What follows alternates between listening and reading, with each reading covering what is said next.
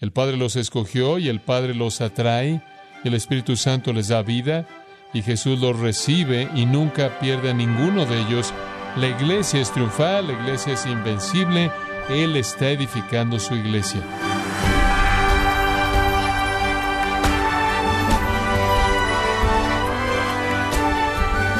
Bienvenida a esta edición de Gracia a vosotros con el pastor John MacArthur. Algunos creen que una iglesia saludable está centrada en los propósitos de Dios y no en la idea ministerial de un pastor. Tristemente, luego se contradicen y terminan imponiendo sus ideas, planes y métodos, y dejan de confiar en el Señor.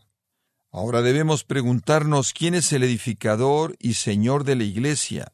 ¿Es Jesús o son los hombres? John MacArthur contesta esta pregunta en su mensaje titulado Bendiciones de vida en la Iglesia, conforme le agradece a Dios y comparte las razones por las que él ama a la Iglesia, a continuación, en gracia a vosotros. He estado leyendo unas cuantas de las introducciones de Pablo a sus epístolas.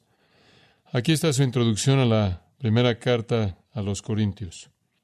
Gracia y paz a vosotros de Dios nuestro Padre y del Señor Jesucristo.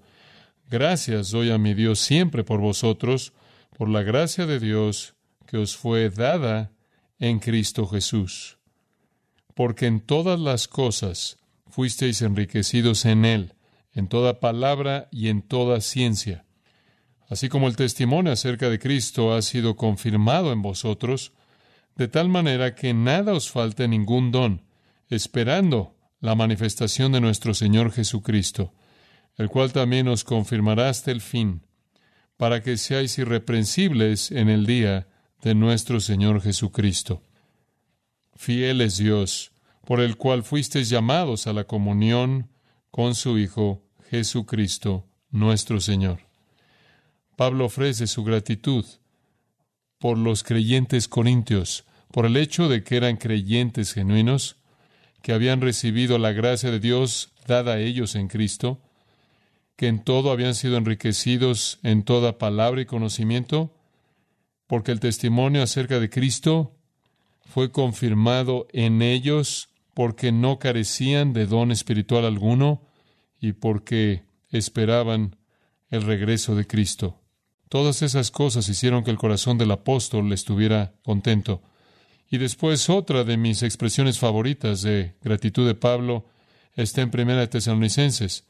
En el versículo 2 del capítulo 1, él dice, Damos siempre gracias a Dios por todos vosotros, haciendo mención de vosotros en nuestras oraciones, recordando constantemente la obra de vuestra fe y el trabajo de vuestro amor y la perseverancia en la esperanza de nuestro Señor Jesucristo en la presencia de nuestro Dios y Padre sabiendo, hermanos amados, de Dios, de vuestra elección, porque nuestro Evangelio no vino a vosotros en palabras solamente, sino también en poder y en el Espíritu Santo y con plena certidumbre, así como vosotros sabéis qué tipo de hombres probamos ser entre vosotros por causa de vosotros, vosotros también os volvisteis imitadores de nosotros y del Señor, habiendo recibido la palabra en mucha tribulación con gozo del Espíritu Santo, de tal manera que os volvisteis un ejemplo para todos los creyentes en Macedonia y en Acaya, porque la palabra del Señor ha salido de vosotros, no solo en Macedonia y Acaya, sino también en todo lugar vuestra fe hacia Dios ha salido, de tal manera que no tenemos necesidad de decir nada, porque ellos mismos reportan acerca de nosotros qué tipo de recepción tuvimos con vosotros y cómo os convertisteis de los ídolos a Dios para servir al Dios vivo y verdadero, y para esperar a su Hijo de los cielos, a Jesús, a quien resucitó de los muertos, el cual nos libra de la ira venidera. Ahí está el gozo de un pastor expresado en esos dos pasajes. Y tengo que decir que ciertamente entiendo eso.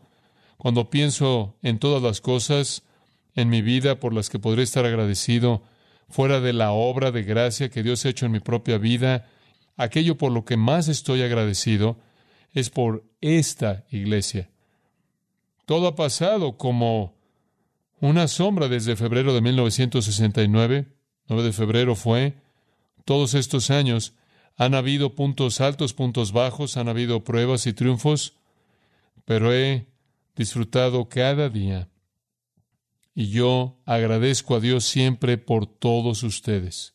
Amo a la iglesia, amo a la iglesia de nuestro Señor Jesucristo en donde quiera que esté en el mundo, y he estado en muchos lugares en el mundo, y he interactuado con creyentes de todo el planeta a lo largo de los años, y amo a la iglesia en donde quiera que esté, pero obviamente tengo un amor muy especial por esta iglesia, porque es aquí que el Señor ha enriquecido mi vida más allá de cualquier idea que he imaginado. Ha sido una providencia inexplicable por parte de Dios que Él me colocó aquí. No sé por qué originalmente el grupo de hombres que decidieron darme esta tarea, no sé por qué desde un punto de vista humano me escogieron. No conozco cuáles fueron sus procesos, pero en la solicitud que me dieron para que la llenara, me pidieron que escribiera el peso de mi esposa. Entonces no estoy seguro que esta fue una muestra de entendimiento espiritual, lo cual no escribí, aunque lo pude haber hecho y no me habría penado, nada más me pareció algo mundano, por no decirlo de manera fuerte. Únicamente puedo mirar al pasado y decir que si estaban preocupados por el peso de mi esposa, su criterio no fue espiritual en su totalidad. No sé si tenían idea alguna de lo que el Señor estaba para ellos aquí. Tengo la confianza de que no fue así. Ciertamente yo no lo tuve. Realmente salí de mi seminario y quería estudiar la Biblia y quería aprender el Nuevo Testamento y quería conocer la Biblia para mi propia alma más que lo que quería predicarla. Realmente nunca pensé en el ministerio, simplemente pensé en conocer lo que la palabra de Dios quería decir por lo que decía y siempre ha sido un gozo del ministerio estudiar la palabra de Dios para entenderla, para que pueda conocer a Dios. No sabía dónde iría, no sabía en dónde estaría, nunca me preocupé por ello. Había sido considerado por un par de otras iglesias, una de ellas lejos y otra no tan lejos, y ambas habían decidido que era demasiado joven. Pero el Señor en su gracia y su compasión y su bondad me puso aquí, y he tenido un amor de por vida por esta iglesia. Esta es la iglesia en la que el Señor me colocó para vivir mi vida. Nunca he tenido un sentimiento momentáneo de que debería estar en algún otro lugar. Esta simplemente es mi iglesia. Ustedes son la congregación que amo y en quien veo la obra de Dios floreciendo. Sé de la iglesia y entiendo la iglesia y todo lo que la iglesia es, lo he visto mostrado aquí. No estoy diciendo que somos perfectos, no lo somos, ninguno de nosotros, incluyéndome a mí. Pero ninguna iglesia lo es y ningún creyente lo es aún. Pero a pesar de nuestras debilidades e imperfecciones, he visto todo lo que la iglesia debe ser floreciendo aquí. Y eso me hace estar tan agradecido. Algunas veces la gente me pregunta conforme Pasan los años. Si tuvieras que vivir tu vida otra vez, ¿qué cambiarías? Y mi respuesta es nada. Nada. El Señor me dio lo mejor en su gracia. Amo esta iglesia por algunas razones específicas. Permítanme compartirlas con ustedes. La iglesia es la única institución que el Señor jamás prometió edificar. Él dijo, edificaré mi iglesia, edificaré mi iglesia. Muchos años atrás un reportero me preguntó, ¿tienes un deseo por edificar la iglesia? Y yo dije, en absoluto. Jesús dijo que él edificaría la iglesia y yo prefiero no competir con él.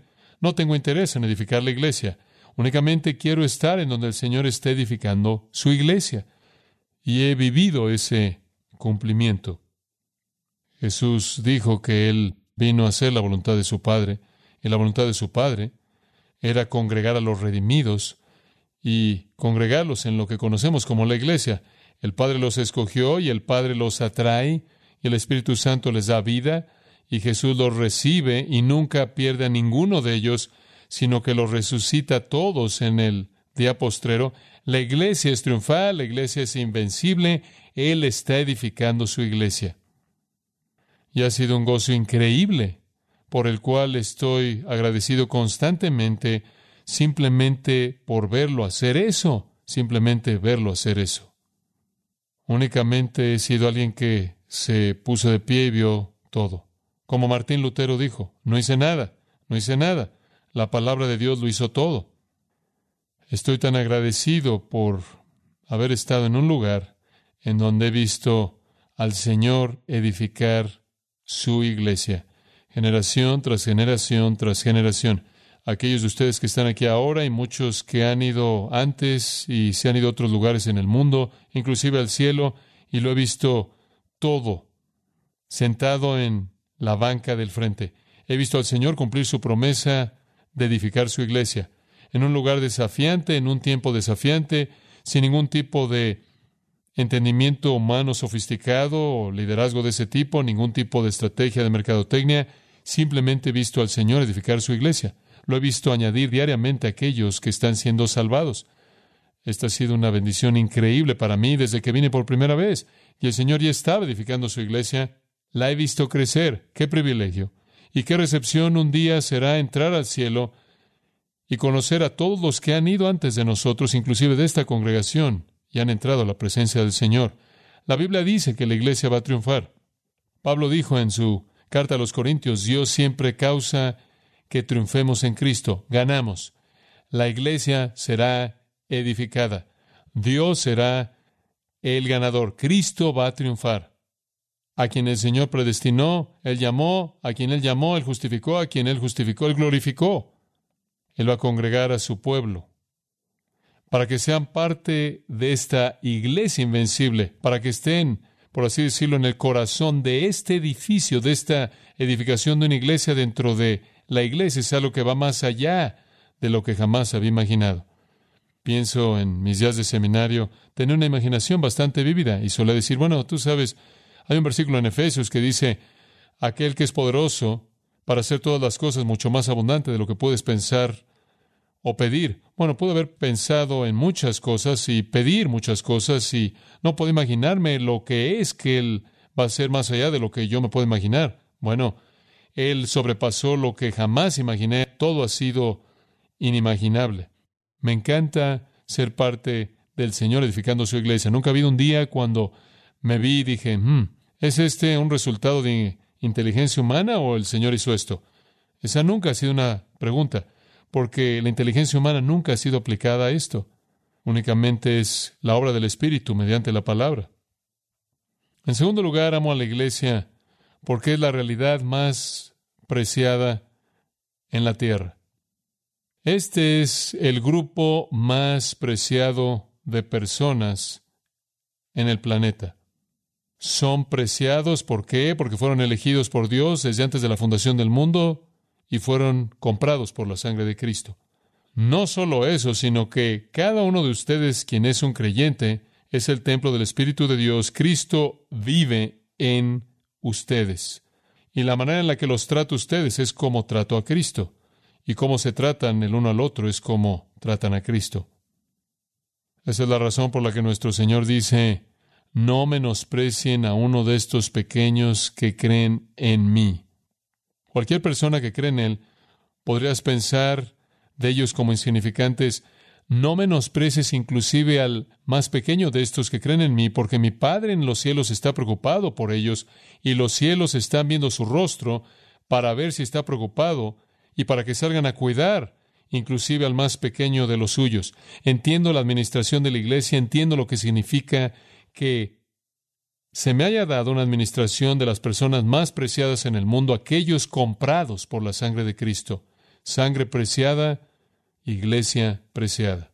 Cuán maravilloso ha sido el que se me haya dado esa administración y disfrutar el amor y afecto y bendición recíprocos de tener a tantas personas en quienes Cristo vive y que vengan a mi vida y me traigan a Cristo. Mi vida está llena de Cristo, y no solo el Cristo quien está en mí, sino el Cristo quien está en todos ustedes, y conforme ustedes me enriquecen, Cristo viene a mí. ¡Qué vida! En tercer lugar, amo a la iglesia porque es la expresión terrenal del cielo. Me gusta el hecho de que hay belleza en la tierra, me gusta la belleza de la creación, me gusta la belleza del arte y el diseño, me gusta la belleza de la música, tantas cosas hermosas. Hay maravilla y aventura y fascinación en el mundo y disfruto tanto de eso. Pero lo que más me gusta del mundo es la parte celestial del mundo, y ese es ustedes. La iglesia es el cielo sobre la tierra. Cuando nuestro Señor le enseñó a los discípulos a orar, Él dijo, oraréis así, hágase tu voluntad en la tierra como en el cielo. Eso solo es hecho en un lugar, esa es la iglesia. En ningún otro lugar se hace, en ningún otro lugar más que aquí. ¿Y qué está pasando en el cielo? Dios está siendo honrado y adorado, Cristo está siendo exaltado y la justicia domina. Y el único lugar sobre la tierra que se aproxima a eso es la iglesia. Entonces amo a la iglesia porque esto es lo más que me puedo acercar al cielo. Y para ser honesto con ustedes, estoy dispuesto a irme al cielo, pero no es como que soy miserable aquí. No estoy insatisfecho, estoy lleno de gozo, felicidad. No me gusta lo que pasa fuera de la iglesia, pero no vivo afuera de la iglesia, vivo adentro de la iglesia. Entiendo que tenemos que alcanzar al mundo y que todos somos proyectos de rescate de lo que está fuera de la iglesia. Pero mi vida es la iglesia, la iglesia que fue básicamente armada en la mente de Dios antes de que el tiempo comenzara, ser sus representantes sobre la tierra, ser un poco del cielo sobre la tierra. Nuestro Señor dijo, todo lo que hagan en la tierra habrá sido hecho en el cielo. Me gusta la idea de que esto es el cielo sobre la tierra. Podrás decir, bueno, tus servicios parecen un poco serios. Creo que el cielo es bastante serio.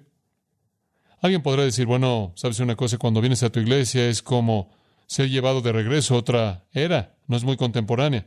No, no encuentro mucho en el mundo que quiero importar a la iglesia porque realmente no me gustaría que la iglesia fuera como el mundo, me gustaría que fuera como el cielo. Y las mejores formas de adoración y más elevadas y más gloriosas y más hermosas y más magníficas tienen que ocupar a los santos en el cielo. Simplemente quiero que esto sea lo más que nos podamos acercar al cielo.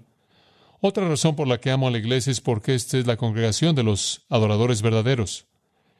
Hace muchos, muchos atrás fui impactado por las palabras de nuestro Señor cuando Él atacó el templo y dijo, el celo por tu casa me ha consumido y los vituperios de los que te vituperaban han caído sobre mí. Él no podía tolerar que Dios fuera deshonrado. Y él estaba citando un salmo.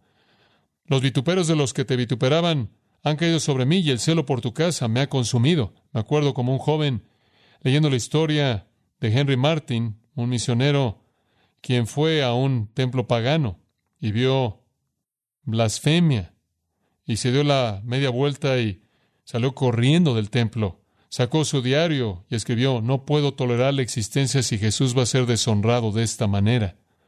Despedazó su alma el ver al Señor deshonrado. Qué gozo, qué privilegio, qué bendición pasar tu vida congregándote con adoradores verdaderos. Este es un refugio del mundo. Somos los adoradores verdaderos que adoran a Dios en el Espíritu, que no tienen confianza en la carne. Somos los adoradores verdaderos que el Padre busca, que adoran en espíritu y en verdad.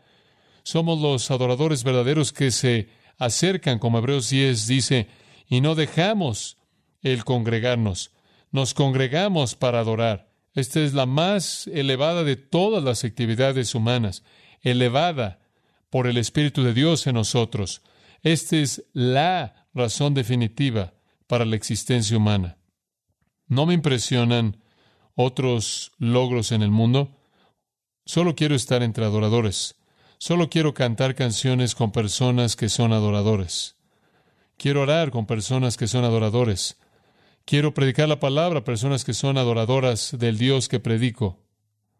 No necesito tratar de entretenerlos o torcer las cosas o engañarlos para asegurarme de que pueda manipularlos para que estén aquí. Solo quiero poder decir, vamos a adorar, y eso es suficiente, y ustedes están aquí.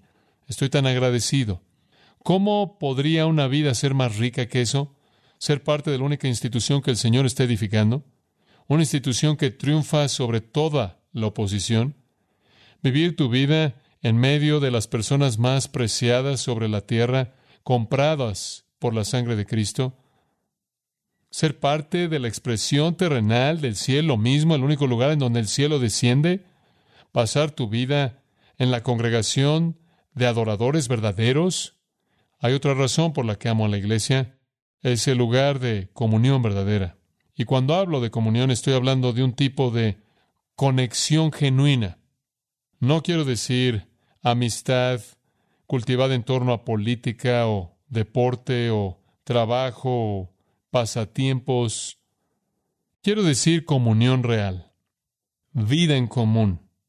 Y la comunión es definida por los dones espirituales que tenemos y los unos a otros del Nuevo Testamento. Este es un lugar en donde vidas impactan otras vidas sobrenaturalmente y por la eternidad. Puedes tener amistades, el mundo tiene amistades, pero son temporales. Tenemos amistades que son eternas. Nos ministramos unos a otros nuestros dones espirituales para edificarnos unos a otros en la semejanza a Cristo. Qué bendición tan increíble es esa. Pienso en toda la gente aquí, toda la gente que me ha rodeado a lo largo de los años, inclusive ahora, con dones sorprendentes del Espíritu Santo, que son la razón por la que esta iglesia es lo que es. Esto va más allá de mí. El Señor tenía un plan, y su plan fue congregar a personas dotadas que lo aman y después dejarlos usar sus dones, y eso es lo que todos ustedes hacen. Es un lugar de comunión verdadera. Y amo a la iglesia por otra razón. Es la fuente de la verdad. Yo vivo para la verdad, creo que ustedes saben eso. Si fueran a reducirme al mínimo, si fueran a despojarme de todo y llevarme al mínimo esencial, la verdad es todo para mí. Vivo por la verdad, vivo para la verdad, amo la verdad, quiero conocer la verdad, quiero predicar la verdad. La verdad es todo. La cosa más importante en el mundo es verdad divina, porque es la única manera por la que puede ser salvo, santificado y consolado en medio de este mundo. Y la iglesia, dice Pablo, 1 Timoteo 3:15, es columna y baluarte de la verdad. Ocasionalmente voy a una iglesia y no oigo la verdad y es aterrador para mí sáquenme, o torcer la verdad, pervertir la verdad. Estoy tan agradecido porque he estado en una iglesia en donde la verdad prevalece, en donde el liderazgo ama la verdad, en donde todos ustedes aman la verdad. Es la verdad lo que nos salva. Somos santificados también por la verdad. Somos salvados, renacidos por la palabra de verdad. Somos santificados por la verdad, Jesús dijo. Somos consolados por la verdad. Somos edificados por la verdad. Tenemos esperanza mediante la verdad. Todas nuestras relaciones están edificadas en torno a la verdad. Navegamos la vida debido a que conocemos la verdad. Una doctrina sana nos da estructura. Y sabemos cómo vivir para la gloria de Dios porque tenemos la mente de Cristo. Y eso lleva a otra razón por la que amo la iglesia y es porque la iglesia es el lugar de edificación. Es el lugar de edificación.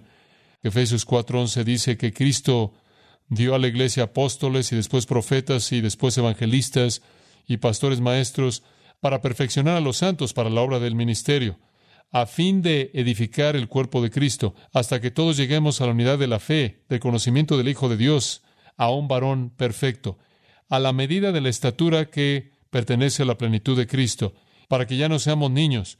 Amo a la iglesia porque todos crecemos en semejanza a Cristo juntos, todos crecemos en semejanza a Cristo juntos, entre más estamos juntos, más la palabra domina nuestras vidas, entre más caminamos en obediencia fiel al Señor, más maduramos, y entre más maduramos, más gozo y menos conflicto. Llegamos a la unidad de la fe, lo acabo de leer, a la medida de la estatura de la plenitud de Cristo. Comenzamos a actuar como Cristo. Permítanme darle otra cosa más. Y podría decir mucho más, pero una más. Amo a la iglesia porque es el punto inicial para llevar el Evangelio hasta los fines de la tierra. Cuando piensen en lo que el Señor ha hecho por esta iglesia o a partir de esta iglesia, Siempre hemos tenido una pasión por el mundo de cumplir la gran comisión, ¿verdad? Ir por todo el mundo y predicar el Evangelio, hagan discípulos. Después de que el Espíritu Santo venga sobre ustedes, sean testigos míos. Esta iglesia ha tenido una pasión ardiente por alcanzar al mundo. Eso es realmente lo que importa, ¿no es cierto? Esa es la razón por la que estamos aquí. De otra manera, mejor nos vamos al cielo si no somos útiles en llevar el Evangelio hasta los fines de la tierra. Y eso ciertamente es para el Señor, es su obra de manera completa. Todo comienza en la cruz, ¿no es cierto? Todo comienza con nuestro Señor entregando su vida por nosotros, todo comienza con nosotros siendo perdonados, con nuestros pecados pagados de manera completa mediante su muerte y siendo redimidos y recibiendo vida eterna mediante su resurrección. Y no queremos olvidar eso. De hecho, se nos instruye a no dejar de ver la cruz, sino de manera rutinaria y regular estar viendo la cruz. Permítanme guiarlos en una palabra de oración. Padre, gracias. Gracias desde el fondo de mi corazón por todo lo que has hecho. Es una bendición sorprendente, incomprensible, bendita, de gracia, que tú nos has dado a todos nosotros. Somos una iglesia bendecida, bendecida más allá de lo que podemos comprender. Y tú has edificado esta iglesia, la has edificado con tu palabra y la dedicación y adoración y dones de tu pueblo. Y decimos gracias por esta bendición. Gracias. Y que la valoremos por la bendición que es y la tratemos como un tesoro de gracia que viene de tu mano.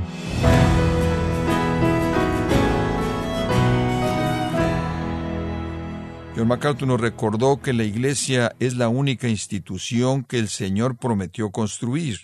Él dijo, edificaré mi Iglesia. El mensaje bendiciones de vida en la Iglesia es parte de la celebración del 50 aniversario del ministerio del pastor John MacArthur, aquí en gracia a vosotros. Y quiero recordarle, estimado oyente, que tenemos a su disposición el libro Cómo sobrevivir en un mundo de incrédulos, donde John MacArthur nos muestra las palabras de ánimo que el Señor Jesús le dio a sus discípulos la noche de su muerte. Puede adquirirlo en nuestra página en gracia.org o en su librería cristiana más cercana. También le comento que puede descargar los sermones de esta serie en audio y transcripción así como todos aquellos que he escuchado en días, semanas o meses anteriores en gracia.org. Si tiene alguna pregunta o desea conocer más de nuestro ministerio, como son todos los libros del pastor John MacArthur en español, o los sermones en CD, que también usted puede adquirir, escríbanos y por favor mencione la estación de radio por medio de la cual usted nos escucha en Gracia a Vosotros. Es importante conocer no solo el país y ciudad de donde usted nos escucha, sino también la radio. Para quienes contactan nuestro ministerio por primera vez, pueden solicitar una copia del mensaje de promoción sin costo alguno, un mensaje por oyente únicamente. Si usted vive en los Estados Unidos o Puerto Rico, escríbanos a Gracia Vosotros, P.O. Box 4000 Panorama City, California 91412. O puede escribirnos a través del siguiente correo electrónico radio arroba